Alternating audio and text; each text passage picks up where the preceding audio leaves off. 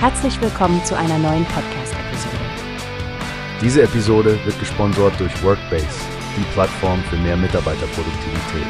Mehr Informationen finden Sie unter www.workbase.com. Hallo Stefanie und hallo an alle da draußen, die zu unserem Podcast Energie und Zukunft eingeschaltet haben. Du hast bestimmt den Kommentar von Wolfgang Mulke in der Berliner Morgenpost gelesen, oder? Guten Tag, Frank. Ja, das habe ich. Es ist schon eine Erleichterung, dass die schlimmste Phase der Energiekrise hinter uns liegt.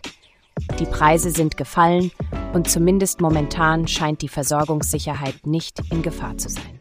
Genau, das klingt ja erstmal wie eine gute Nachricht. Aber Mulke warnt vor einem zu frühen Aufatmen. Wir sind noch nicht aus dem Gröbsten raus und sollten uns wohl besser auf zukünftige Krisen vorbereiten. Auf jeden Fall.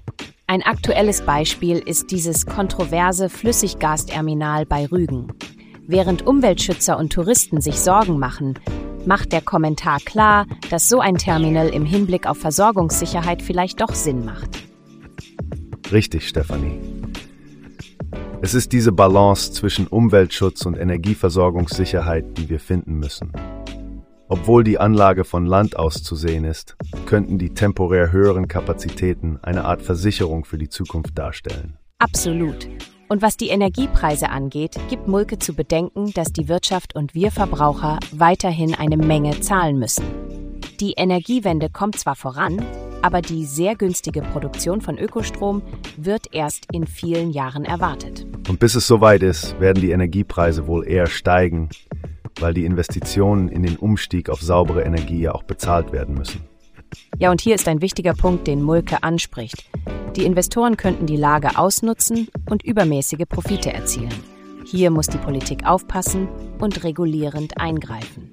Da hast du völlig recht. Es ist ein schmaler Grat, die Energieversorgung und den Umweltschutz unter einen Hut zu bringen, ohne dass die Verbraucher und die Investoren zu sehr belastet werden. Eine spannende Zeit steht uns bevor. Absolut, Frank. Und das wird ein Thema bleiben, das wir hier sicher noch öfter diskutieren werden.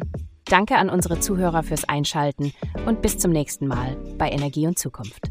Tschüss und bleibt energiegeladen.